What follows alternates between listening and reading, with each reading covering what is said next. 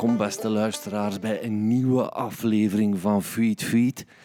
En als u mij af en toe hoort haperen in mijn woorden, dan komt dat omdat ik bezig ben aan een wandeling hier in mijn dorp waar ik woon. Voilà, een paar auto's passeren, maar dan maak ik het er alleen maar rechterop. Ehm, ik ga vandaag een uh, extra aflevering maken over het ontstaan van de Europese broedvogelatlas. Jawel, en dat moet gevierd worden natuurlijk. Hè. En verleden week had ik het voorrecht om een hele dag Fuit Fuit te mogen uitzenden van op de Landelijke Vogeldag. Eh, georganiseerd door So van Vogelonderzoek in Nederland. En daar had ik Ruud Foppen op bezoek. En Ruud Foppen is een van de makers, een van de samenstellers van het boek. En die vertelde een wonderlijk verhaal. En u zou misschien denken, ah, een verhaal vol vogels. Maar het is bovenal een menselijk verhaal van 120.000 vogelaars die meetelden om die atlas tot stand te brengen. Het is echt een huzarenstukje geworden. Het sluitstuk van jaren werk. Die atlas zelf is deze week uitgekomen, ik denk gisteren. Kaartjes, grafieken, soorten. En wat uniek is, is dat er eigenlijk ook voor de allereerste keer een telling is gebeurd vanuit Rusland. Rusland dat herbergt natuurlijk heel wat vogelsoorten. Je zal dat straks wel horen. Uh, Ruud gaat er eentje uithalen. En voor de rest moet ik zeggen dat deze aflevering nogal nerdy is. In die zin dat er bijvoorbeeld ook wordt gesproken over protocols. En protocollen zijn eigenlijk de methoden waarop de vogels worden geteld. Uh, is dat bij elk land hetzelfde of verschilt dat? Want dat kan natuurlijk wel verschillen in tellingen meegeven. Ja, voilà. Dus ik ben blij dat ik dat toemaatje kan geven nu dit unieke boek eindelijk op de markt is verschenen. En in 2018 waren we al blij met die Nederlandse vogelatlas. Ik was er toen bij tijdens de landelijke dag. Er was ontzettend veel volk, ik denk zeker 1500 mensen. Het leek wel een concert toen daar, maar corona heeft ervoor gezorgd dat het nu allemaal digitaal verliep. Ik heb daar nog interviews afgenomen, maar die zal u op een later tijdstip kunnen horen. En op uh, het einde van het jaar kunt u dan nog één aflevering horen van Feed Feed. Dat zal met Anna Schneider zijn. En wie dat is, voor zover u haar nog niet kent, dat zult u dan wel achterhalen.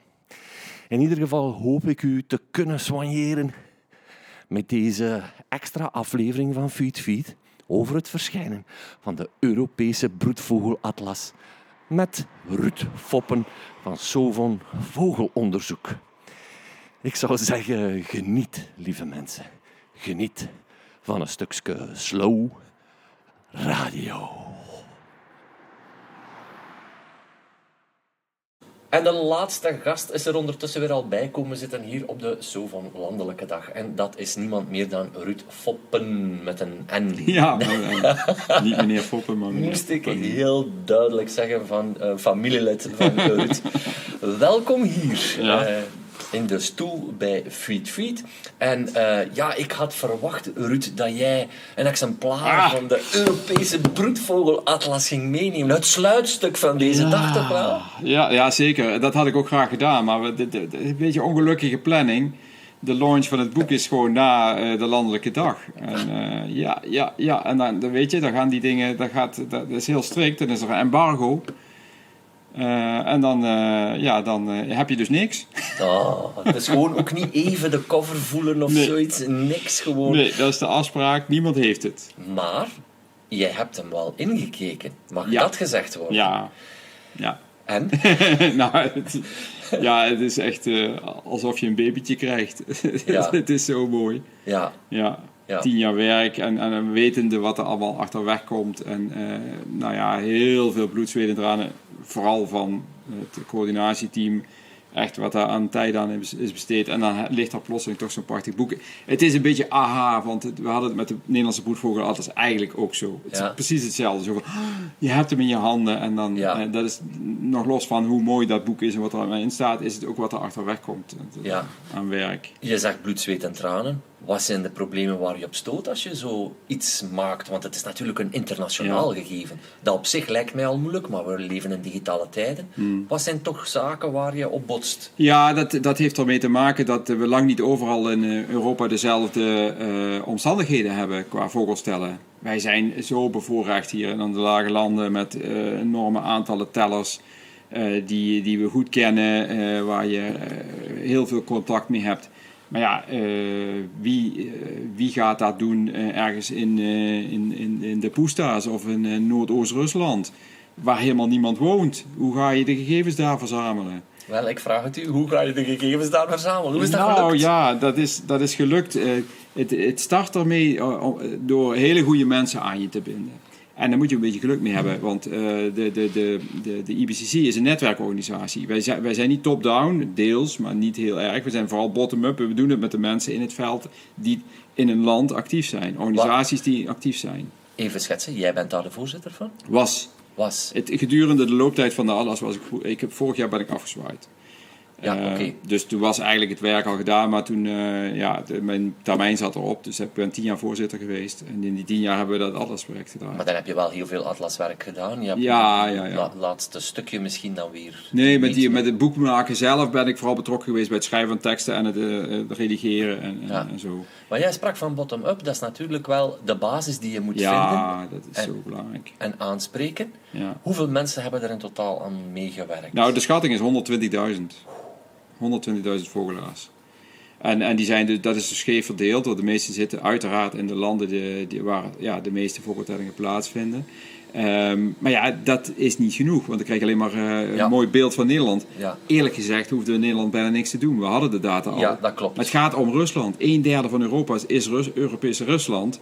Daar wisten we niks van. En daar zitten toch volgens mij heel wat Er vogels zitten en nogal wat vogels. En we hebben eigenlijk altijd maar zo gedaan. Oh, er zitten er zoveel. We wisten het eigenlijk niet. En nu hebben we een veel beter beeld van wat er zit. En eigenlijk is het hele welslagen van het project hing voor een belangrijk deel af in wat er in Oekraïne, in Rusland en in Turkije ging gebeuren. Wij wisten wel dat we het konden realiseren. En Frankrijk en, en, en, en Engeland. En we hadden ook allemaal nationale atlassen al. Eh, en in België ook. Je bent ervan overtuigd. Op 50 bij 50 worden vrij grof niveaus.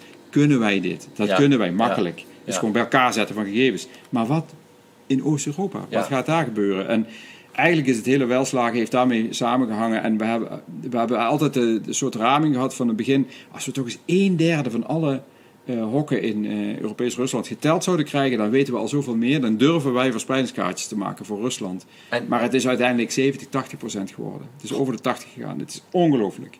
Er komt dus ook een Europese, eh, of een, een, een, een atlas uit van Europees Rusland. Oh. Die is klaar.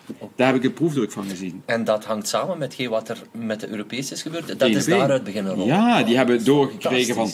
Wow, wij hebben gegevens om een atlas te maken. En die zijn eigen atlas gaan maken. En dat, heeft, ja, dat balletje is inderdaad gaan rollen. En dat is zo'n succes geworden. En dat heeft ermee te maken gehad dat we een partner daar kregen. Mikhail Kalyakin van de, eh, eh, het Zoologisch Museum in, in Moskou. Die man die, die heeft het gewoon. Die kan met iedereen overweg. Hè. Vaak heb je toch, eh, met, ook met, binnen ornithologische organisaties, is er altijd een beetje haat en nijd. En zeker in zo'n land, in Rusland, een moeilijk land. Maar hij wist iedereen te verenigen. Hij wist overal contacten te leggen allemaal data te krijgen. En eh, we hebben hem financieel kunnen ondersteunen. Daar zijn we ook heel blij om. Waardoor wij mensen, waardoor hij mensen naar die verre streken kon sturen om te tellen.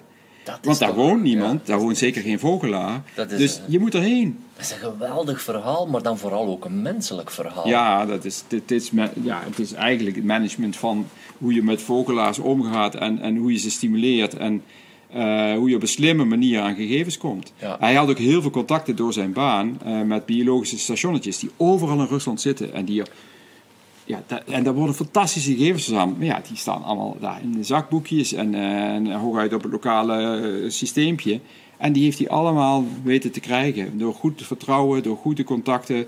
Heeft hij overal, want die zijn door heel Rusland verspreid, die al die data binnen kunnen halen. Het is toch onvoorstelbaar ook wel ergens dat we 2020 zijn en dat daar eigenlijk qua Ja. opbouw van data zo weinig voorhanden is dan.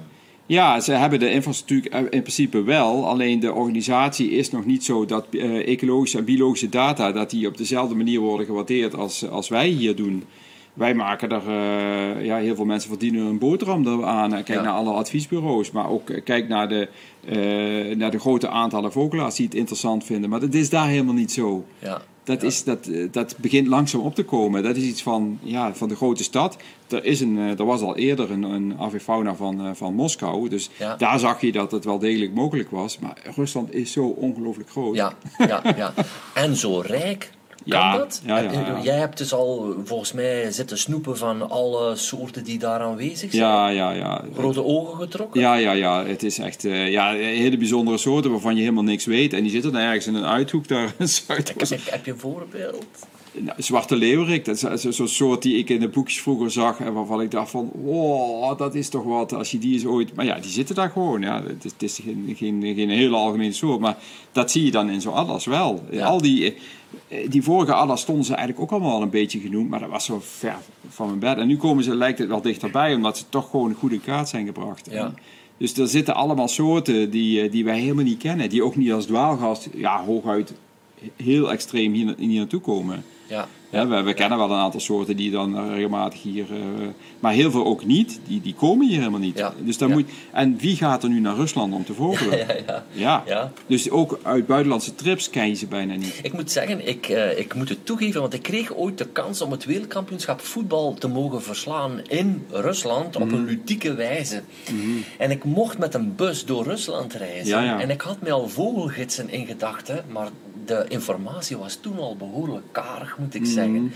Dus eh, blij dat dit nu eenmaal een keer eh, terug mooi in een naslagwerk komt. Ja. Natuurlijk, dat zijn puzzelstukjes die je aangereikt krijgt van een aantal landen. Mhm. Welke tre- of trek je geen conclusies? Welke conclusies trek je dan voor Europa? Of wordt er niet op die manier gedacht? Jawel, jawel. Het, eh, eh, kijk, het boek is natuurlijk in eerste instantie een, soort eh, geste aan de, aan, de, aan, de, aan de tellers, eh, aan de Ja, vogelaars. ja, ja, Jongens, al die atlassen die worden gesmuld, er wordt van gesmuld door, door de vogelaar. Ja. Dus dat, dat, dat boek moet gewoon een prachtig boek zijn voor, eh, voor de vogelaars. Maar ja, een beleidsmaker, eh 500 soorten doorkijken, daarvoor hoef je dat boek niet te schrijven. Maar het is wel die data die daaronder liggen, die zijn natuurlijk ontzettend belangrijk voor bescherming en, en, en beleid. En, eh, dus er zitten echt eh chapiters in waarin we echt uit de doeken doen hoe het nou gaat met de vogels in Europa. En dat is natuurlijk heel spannend, want eh, met name de Europese Commissie met zijn eh, Natura 2000 beleid, Ja. ja, die, die kijken naar dit soort Europese ah, ja, oké, beelden. Oké, oké. Want de, de, de, de vorige, de, de plannen die er gesmeed zijn rond het GLB bijvoorbeeld, hè, boerenlandvogels Ja. enzovoort, ja, daar komt niet veel van in huis. Nee. Is de Europese atlas dan net iets te laat om te zeggen van kijk eens wat er hier gebeurt? Nou, het, het, het, het 2020 was zo'n eh, eikjaar voor de Europese Commissie rondom biodiversiteit. En eh, uiteraard eh, hebben we bird, weten BirdLife Partners van, van de resultaten van, van, van dit boek. En komt er ook nog een rapportage richting de Europese Commissie en wordt er ook gelobbyd. Eh, ja, dan ja, is het GLB wel eh, is weer een nieuwe fase ingegaan. Maar er is nog heel veel ander beleid dat nu op stapel staat. En dat kan zeker wel worden gevoed door eh, de, de gegevens van de atlas. Ja, En, en dat is eigenlijk wat we continu proberen te doen. Een van de belangrijke doelstellingen van de IBCC, hè, dus zeg maar de, de, de, de, de, de organisatie die dit trekt, is om het beleid te informeren over hoe het gaat met de vogels in Europa. En daarvoor hebben we die trends die we ieder jaar maken. Maar daar is dit eigenlijk een even grote bijdrage aan. Ja, ja. En het, we willen gewoon eh, dat dit eh, invloed heeft op het Europese beleid, natuurbeleid Ja. eh, en ander beleid, landbouwbeleid. Heel veel van de partners, kijk, wij zitten, Sovon is een organisatie die niet direct een, een beschermingsdoelstelling heeft, dat is vogelbescherming. Maar de helft van alle partners die we hadden, zijn BirdLife partners. Ja, Ja, die, die, ja. die vinden dat Ja. niet alleen leuk voor het vogelen en voor, om, hè, om, om iets in kaart te hebben, voor eh, elkaar te brengen rondom vogels. Nee, die willen, die willen iets eh, met betrekking tot bescherming. Dus die gaan daarmee wapperen, die gaan er echt, echt mee aan de bel trekken. Ja, want dat is iets dus wat er gaat gebeuren, nu allemaal die analyses zijn gemaakt. Pak nu, dat boek is twee jaar oud. En ik refereer ook eigenlijk een beetje naar de Nederlandse broedvogelatlas. In 2018 was daar. Ik heb daar met grote ogen naar gekeken hoe jullie dat tot stand hadden gebracht. Wordt daar nu nog iets mee gedaan? Ja, daar wordt heel veel mee gedaan. Ik, eh, kijk, eh, en daarvoor moet je eigenlijk een beetje terugkijken naar die eerste atlas, of nee, de tweede die we uitbrachten rond 2000. Dat was ook zo'n heel mooi werk met heel veel data. Eigenlijk tot aan de verschijnen van die eh, nieuwe atlas, die eh, twee jaar geleden is uitgekomen, eh, zagen we enorm gebruik van die data. En dan niet zozeer dat we daar iedere dag mee naar buiten komen met soortplaatjes of zo. Maar de, de, de, de, de onderliggende gegevens, dus de echte telgegevens van, waarmee we die alles hebben gemaakt, Ja. die zijn zeer waardevol voor onderzoeksdoeleinden. En je zag gewoon dat er allerlei projecten draaiden die steeds maar weer teruggrepen op die gegevens. Steeds maar weer. Oh ja, we hebben de atlas. Alleen, ja, als jij eh, die eh, gegevens in 2000 verzameld, verzameld hebt en in 2010 of 2015 ga je ze gebruiken, dan weet je al, daar zit een beperking aan. Ze zijn namelijk vaak te oud. Dus Maar wat we nu hebben gedaan, we hebben, eh, hebben nieuwe data. Dus nu komt er een nieuwe ronde van het gebruik van onderzoeksgegevens. Jullie gebruiken heel veel van de informatie van de Nederlandse broedvogelatlas digitaal. Zit daar dynamiek in? Eh, nee, nog niet. Eh, dus dat, dat zijn gewoon eigenlijk is een uitbreiding van eh, de kaarten die we kunnen niet alles laten zien in het boek. Dus een uitbreiding van die. Maar we, zijn wel op een hele spannende wijze nu gegevens aan het verzamelen. Dat noemen wij live atlas. En het woord zegt het eigenlijk al. Wat, waar we naartoe willen is natuurlijk dynamische beelden die regelmatig worden bijgesteld. Je wil gewoon niet 25 jaar wachten voordat je weet dat, wat een soort gedaan heeft. En we hebben nu een project opgestart, Live Atlas, waarmee we denken dat, dat het mogelijk moet zijn om veel regelmatiger terugkoppeling te geven over verspreidingsveranderingen. En, en daar moet het eigenlijk wel naartoe. En, en misschien ooit in Europees kader eh, gaat dat misschien ook wel lukken, omdat we inmiddels naast die mooie broedvogelatlas ook bezig zijn om eh, allemaal eh waarneemstromen met elkaar te koppelen. Dat heet European Bird Portal. En Dat zijn alle portalen eh, die gegevens verzamelen. Waarneem.nl, waarneem.be, eh, eBird, eh, Ornito. Er zijn heel veel systemen, portalen, die gegevens verzamelen. En die hebben we bij elkaar gebracht. Ja. Al die portalen die bestaan, wat ik mezelf afvraag, als iemand die daar niet veel van af weet, zijn de protocollen allemaal gelijk? De telprotocollen? Eh, Stemmen jullie die af op elkaar? Ja, dat is, dat, is, dat is een hele lastige. Kijk, als je geen protocol hebt, dan heb je in ieder geval een plek, een soort en een, en een datum. Dat is het basale. Dat is bazaal en, en, protocol, en ja. daarmee kun je ze bazaal met elkaar vergelijken. Eh, maar dat is eigenlijk, eh, eigenlijk wil je een stapje verder. Je wil een soort van protocol. En Live Atlas geeft zo'n mogelijkheid, want dat, is, Ja. dat werkt met lijsten. En eigenlijk wil het European Bird Portal wil eh, al die portalen lijsten laten verzamelen. Dus uiteindelijk zal het zoiets zijn dat wij lijsten gaan. hè, waarneemlijsten, je bent ergens op bezoek geweest, je hebt een uur rondgelopen en je hebt een lijstje met aantallen. Als we dat soort informatie hebben, dan hebben we een soort van eh, protocol waarmee je veel meer eh, analyses kunt doen en waarmee je richting de atlassen komt. Ja. Ehm, die... ehm, ja, ik ben het even kwijt. De ehm, protocollen, daar hebben we het over gehad. Sorry, ze. Ah ja, kunnen we de conclusie trekken rond die Europese broedvogelatlas eh, volgens wat ik een beetje voel, namelijk er zijn meer soorten bijgekomen, maar de populaties dalen? Wow, dat is een goeie. Nou, eh, dat weet ik nog niet. Eh, wat, het allerlastigste wat, een, wat, wat eh, wij als organisaties allerlastigste vragen om te beantwoorden is hoeveel vogels zijn er? Ja. Er is bijna niemand die kan vertellen hoeveel vogels er in een land zijn. Zelfs niet in een land als Nederland. Zo lastig om een schatting te maken. Dus als je mij nou vraagt hoeveel vogels zijn er in Europa en zijn die, eh, zijn die aantallen verminderd, dan is die atlas daar eigenlijk niet geschikt voor geweest. En je zult, zult ook niet zien dat daar eh, zwaar eh, wordt aangezet hoeveel van een bepaalde soort daar in Europa zitten. Dat is, dat, dat is zo lastig. Wat we wel kunnen zien zijn die verspreidingsveranderingen. En ehm, het, soorten, we hebben niet echt soorten erbij gekregen, behalve eh, niet-inheemse. Ja, die, die zijn er wel bijgekomen. Ehm, en er zijn ook niet, die dynamiek op zo'n grote schaal is eigenlijk relatief gering. Maar je ziet wel verschuivingen. Maar het is niet zo dat er hele partijen soorten bijkomen en, en weggaan uit Europa. Daar, dat, daar is die tijdschaal nog veel te klein voor. Ehm, maar je ziet wel belangrijke veranderingen in verspreiding. En die vaak voorafgegaan worden, uiteraard, door veranderingen in aantallen. Want eh, die verspreidingsveranderingen reageren eh, eigenlijk vertraagd op aantalsveranderingen. Eerst moet een soort helemaal verdwenen zijn. Ja. En dan pas zie je dat er een gat ontstaat in de verspreiding. Ja, ja, ja, ja. Zolang er één zit, is het nog steeds bezet. En de referentie is natuurlijk ook mager. Waar boog je je op? Ja, Eh, ja tuurlijk. dat, is, dat is heel moeilijk. Ja, we zijn al heel blij dat we kunnen vergelijken kwalitatief. Hè, dus zit hij er of zit hij er niet met, met de eerste atlas. Maar liever had je natuurlijk gewoon een atlas gehad in 1950. Nou, dan had je nog... eh, Ja, ja. was je hier rot geschrokken, denk ik. Ja, ja, ja. Dat- we op, weten op, wat gewoon, voor, op wat voor manier denk Omdat je er heel veel- de, de dynam- dynamiek is enorm. Dat zien we op die, nationale schaal, de Nederlandse en, en straks ook de Belgische atlas zal, ja, of de Vlaamse atlas moet ik zeggen, die, zal, die laat gewoon enorme veranderingen zien op, Ja. zo, op die schaal. Eh, in Europa speelt dat ook zo, op iets grotere schaal speelt dat ook zo. Die, die dynamiek is gigantisch. Ja. Dat, dat, eh, hè, ondanks het feit dat, eh, dat die veranderingen, eh, verspreidingsveranderingen heel erg naeilen, zie je toch gewoon eh, hele delen van Europa leeg raken voor bepaalde soorten. Dat kan zo snel gaan.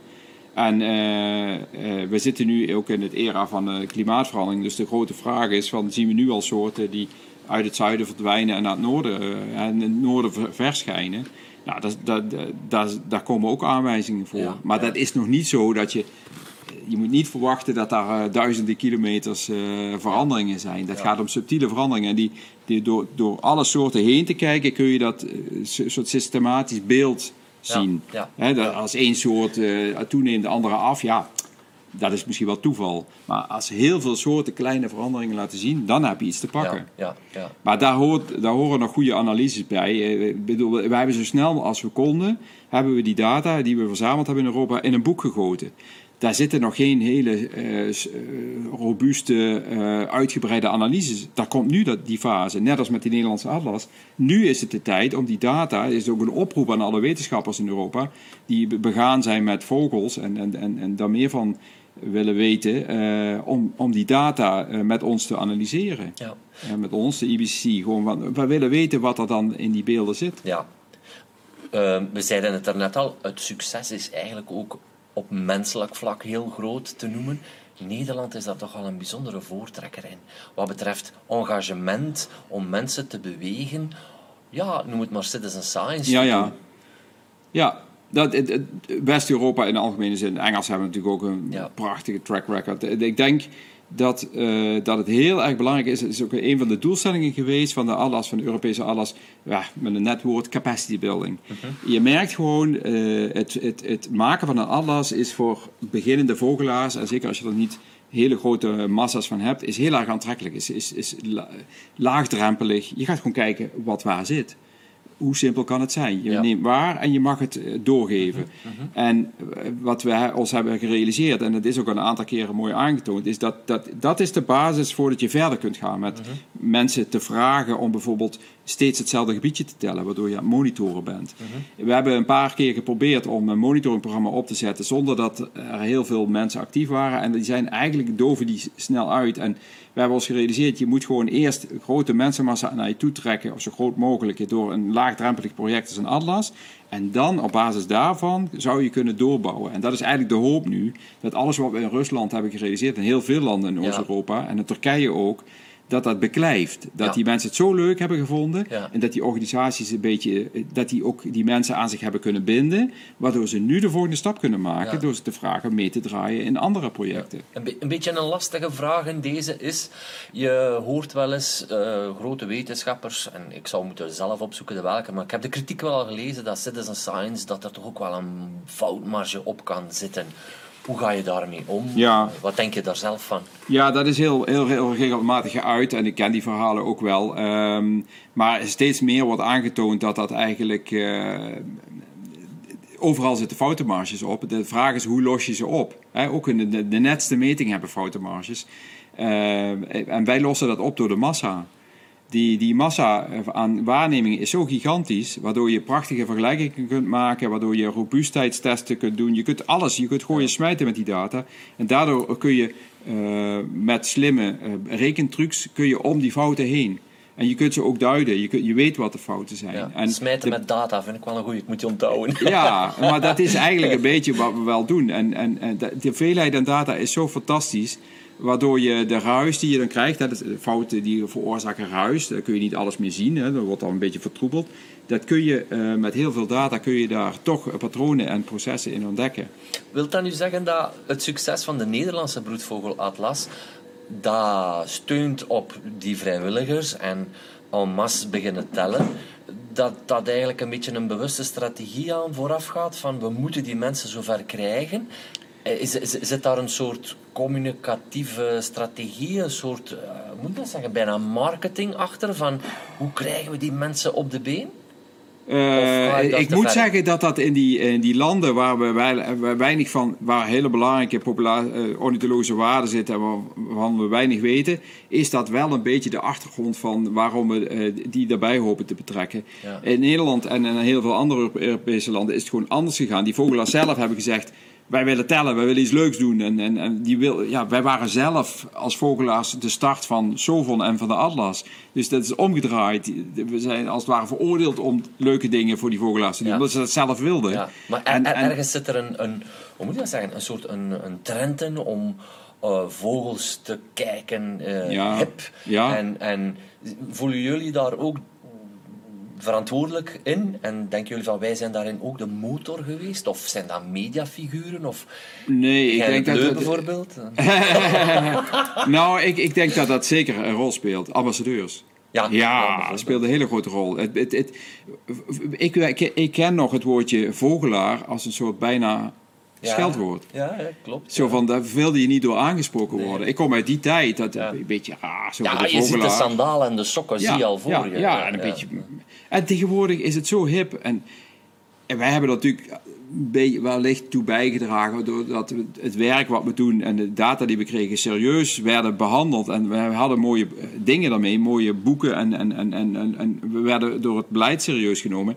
Maar er zijn meer dingen aan de hand. En eh, ik heb altijd stiekem naar de Engelsen gekeken. Die waren al veel verder. Zo, hè, daar was het al veel meer gemeengoed. Vogelen, dat deed je gewoon. Iedereen Ja, deed het daar. ja. En het, op een of andere manier is het overgeslagen door, naar, Ja. naar, naar, onze contraien. En we, we hebben er alleen maar profijt van. Dat En is allemaal leuk. de klimaatwijzigingen en het verlies aan biodiversiteit roept mensen ook een beetje op.